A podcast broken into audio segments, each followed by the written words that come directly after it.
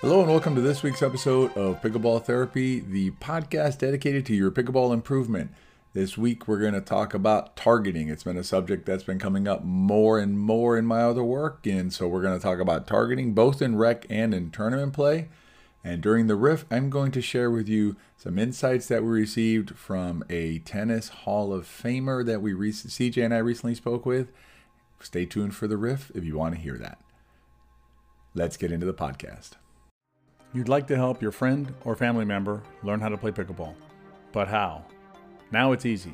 Pick up a copy of Play Pickleball, a beginner's guide. It's the most complete guide to playing pickleball. Available as a digital download or in hard copy at In2Pickle.com or at Amazon. Let's keep growing the sport.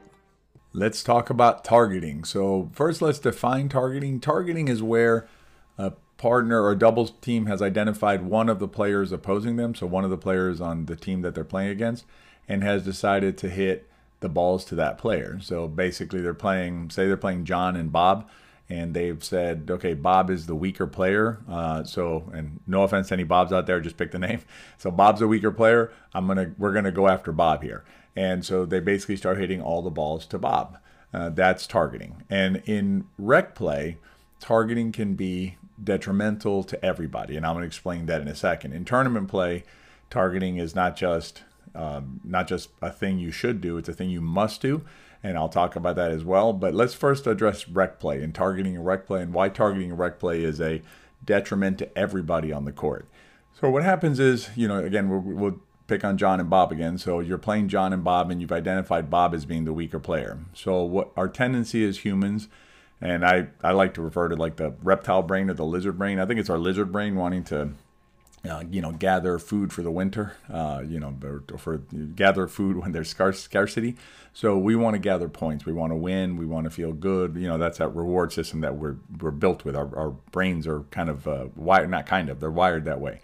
So what happens is as the game progresses, you know, either intentionally or unintentionally, we find ourselves hitting all the balls to Bob because our brain knows that if we hit the ball to Bob, we're more likely to win the rally and get points and you know gather the food that we need to survive the winter than if we hit the ball to John because John's a better player. And let's assume you know the difference is stark. It's like you know Bob's a 3-0 to 3-5 player and John's a 4-5 player. Um, so you know the, the, the difference is so clear that that what happens is we will again intentionally, uh, oftentimes intentional, sometimes it's unintentional or say it's even, um, where you start hitting the ball towards Bob. Uh, and so basically, you're you're hitting the ball towards Bob and targeting Bob. Why is that detrimental? It's detrimental because it's it's not good for Bob, not because he's not getting balls, he's getting balls, but because you're because you're picking on him, right? And basically, you're you're you're isolating him, you're stressing him more than John. Uh, you're making him carry all the weight. Any player who's played a tournament, a mixed doubles tournament, uh, can tell you that you know when you're being targeted or any any situation where you're being targeted, it's just a stressful situation. So it's not a pleasant experience for Bob. What about John?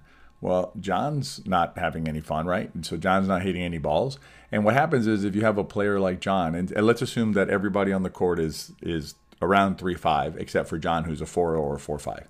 Um, what happens is a player like John just won't come back won't play anymore in that group. So the player, the, the group loses the better player coming to play with them because John, I, I, imagine John's not there just to stand around and watch Bob play the whole game. So it's not good for John. John gets no no fun out of that. Doesn't hit any balls, hit any balls, um, and it's also not good for the team that quote unquote won the game, right, or, or won that that that match. Um, why is it not good for the team that won the match, the team that's doing the targeting? The reason is because if you're out there, especially in rec and, and practice games and things like that, you want to be challenged. You want to play the better player. You want to target the better player.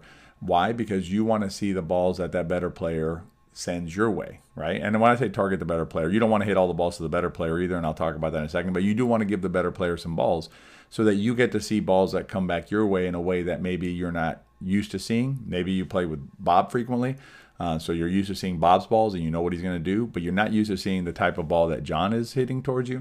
And that's a really, really important way to improve. That's a, that's such a gift to be able to see the balls from a better player Uh, you know, I've had the good fortune of playing with players that are uh, better than me. You know, I mean, including up to and including you know Ben Johns, where I've had the opportunity to be on the court with Ben Johns, uh, helping him get ready for a tournament that he was going to play, and uh, just seeing the balls coming from Ben, is just you know opens your eyes to a whole different world of possibilities.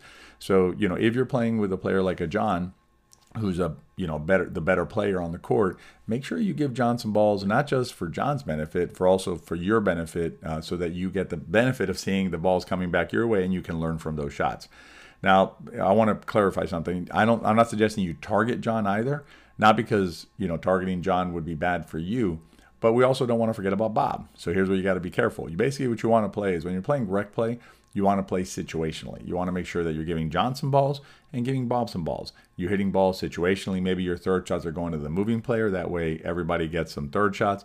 Your returns to serve, if you hit them, you know where we recommend, which is that center line uh, in the middle. It, they're basically going to go to one player or the other player. They're kind of going to switch around, so it'll be some randomness to it, so you won't be targeting. So if you hit balls in a more situational kind of a way, uh, avoid targeting of Bob and avoid targeting of John, then you'll give both of your opponents the opportunity to play the game and enjoy themselves on the court, which is, the, I think, correct thing to do for them uh, if they're out there playing with you. And you also get a blend, sort of a blend of shots for you to deal with. You get shots that you're used to, maybe from Bob, and shots that maybe you're not used to from John that'll help you improve as a player. And remember, one of the premises that we talk about a lot in this uh, in this uh, podcast is the uh, you know the compete, learn, honor trilogy from Coach uh, Peter Scales. And you know, if you think about it, you know, in terms of your opponents, you cannot play pickleball if you don't have opponents. So unless John and Bob are willing to get on the court with you, opposite you on the court, you cannot play doubles pickleball, right? You might be able to play singles with your friend that's with you on your side, right? Or your partner on your side. But the only way to play doubles pickleball is to have two other opponents willing to stand on the court opposite you. So when they're willing to do that, Bob and John honor them, right? Respect their time, respect their their uh, their coming out to the court and playing with you, and make sure you don't target one of them. Make sure you avoid the tendency or the the just the brain saying, you know what, let's hit the Bob because we're going to win if we hit the Bob and kind of get out of that mindset. Understand the bigger picture of what you're doing out there on the pickleball court. Uh, understand the the importance of again respecting and honoring John and Bob's time and their willingness to play against you, and make sure that you're giving both balls, both of them balls, so that both of them are involved in the game, and avoid targeting when you're in rec play. In anticipation for the Pickleball Summit at the end of June, CJ Johnson and I will be having Pickleball Therapies live. So basically, this podcast live on YouTube and Facebook on Thursdays at 4:30 p.m. Pacific, 7:30 p.m. Eastern. You can join us on YouTube or Facebook. We'll be answering questions. We'll have a guest speaker. It's going to be a lot of fun. Check out our Pickleball Therapy live by going to Better Pickleball on YouTube and clicking that you're ready to, to, to join our thing or go to VI Pickleball on Facebook and it'll be on there as well. Hope to see you at the live. Now that we have rec play out of the way, what about tournament play? What about targeting and tournament play? Tournament play is completely different than rec play. Tournament play is a everybody who signed up for tournament play has signed up to challenge and be challenged to the highest level possible, you know, to the, the best of their abilities. And so in tournament play, kind of all bets are off in the sense that uh, you know targeting is not just something that you might consider doing it's something that you absolutely should do and it is an error not to do when you are in tournament play again tournament play is a very different than rec play tournament play is you're not out there practicing you're not out there uh, you know you're out there competing and again everybody who signs up for a tournament has agreed to those rules the rules of engagement of a tournament so, you know, in a tournament, you know, what I say when you're targeting in a tournament is, you know, not what I say, but what I tell my partner sometimes if there's a clear difference. So if there's, you know, again, let's use Bob and John again. If we're playing against Bob and John and Bob is clearly our target, then kind of the way we frame it is we say, John is going to serve, John is going to return serve. If John hits any ball other than those, we probably made a mistake. Uh, because we've identified Bob as our target there. And, uh, and in a tournament, we are going to target and we are going to hit that target again and again and again until the rally is over, or until the match is over, I should say, um, because that is the way a tournament works. And in a tournament, again, it's it's an entirely different uh, framework than in rec play. So retain, uh, you know, kind of reserve targeting for when you're playing tournaments. If you're playing in a tournament, definitely consider targeting or using targeting if there's a reason to do so. In other words, if there's someone that you should target, definitely target them, and even consider targeting a side or a wing of that player that is more susceptible to uh, to attack, and just keep going to that spot until you finish the match. That's the nature of tournament play. But in rec play, consider not targeting or avoid targeting uh, so that you make sure that both you and your opponents get the most benefit out of the play. You've studied the pickleball videos, maybe read a pickleball book, taken a lesson or two, but there's just something missing, something to complete the whole picture. That's where VI Pickleball comes in. VI Pickleball is the most immersive pickleball learning community available today. You can check out more information at wearepickleball.com. See you in the community. If you listen to our podcast, you know that we have a pickleball summit coming up at the end of June. As part of that process, we were had we had the pleasure of speaking with 17-time Grand Slam champion and tennis Hall of Famer uh, Gigi Fernandez. She is clearly one of the best uh, tennis players in the history of tennis and in, doubles uh, tennis, right? And so we were chatting with her about pickleball because Gigi uh, discovered pickleball about four months ago and she is charging headstrong into learning pickleball for herself. She's still doing tennis as well, but she's she is uh, she she's a competitive uh, uh, player, competitive person, obviously with her experience in tennis, and so she wants to climb the hill of pickleball. So we had the opportunity to chat with her about some of the differences and similarities between tennis and pickleball.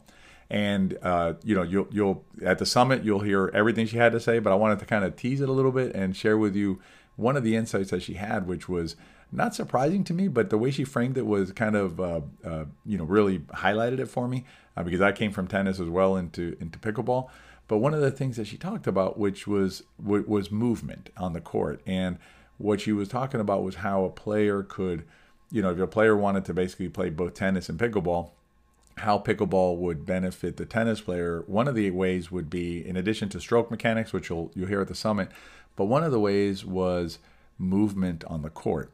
And what she mentioned was that in tennis, obviously a tennis court's bigger, right? It's about twice the size of a pickleball court, maybe a little bigger, but it's it's a you know twice the size of a pickleball court, so you have to cover more space. But because in pickleball the ball doesn't bounce as high, it doesn't come towards you. You have to move towards the ball better. You also have to get down more to hit it. Eh, that improves your speed and agility. So your footwork is faster and more agile as you play pickleball. And so what happens is you can actually translate that to tennis. So in tennis, you'll be moving towards the ball better. You'll be uh, having better footwork, being faster, having faster footwork, being more agile, and so your footwork will improve. And it shows you how pickleball is a sport that requires really good footwork, really good uh, agility to be able to get to the ball well and hit the ball well. That's something, if you haven't uh, checked out CJ's uh, channel, Better Pickleball, in a bit, make sure you go there and check that out and subscribe. She has some good videos on that. And if you really want to get into your footwork, check us out at VI Pickleball, wearepickleball.com. We have a whole module on footwork, but footwork is so key to playing pickleball, and it is one of the skills that pickleball translates well from pickleball to tennis. Think footwork is a good place to leave off this week. So make sure when you're out there working on your pickleball game, work on your footwork, work on your agility, make sure you're moving towards the ball. It'll definitely improve your game, pickleball. And if you still play tennis, tennis as well. Hope you enjoyed this week's podcast. If you enjoyed it, make sure you rate it, please, on iTunes or any other platform that you listen to it. If you enjoyed the podcast, please share it with your friends. Remember, if you liked it, they probably will too. Stay well and see you next week.